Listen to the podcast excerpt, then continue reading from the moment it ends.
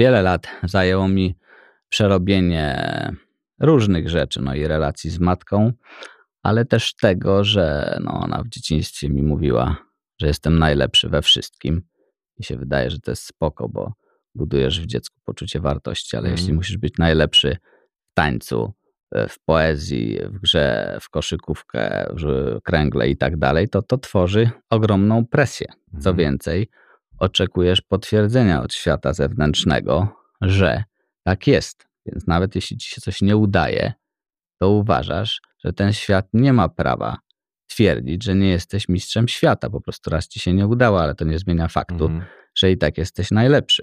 Ja potrzebowałem lat, żeby odciąć ten balast i zrozumieć, że wystarczy, jeśli będę dobry w dwóch, trzech rzeczach i to zdecyduje o tym, że mogę być fajnym człowiekiem.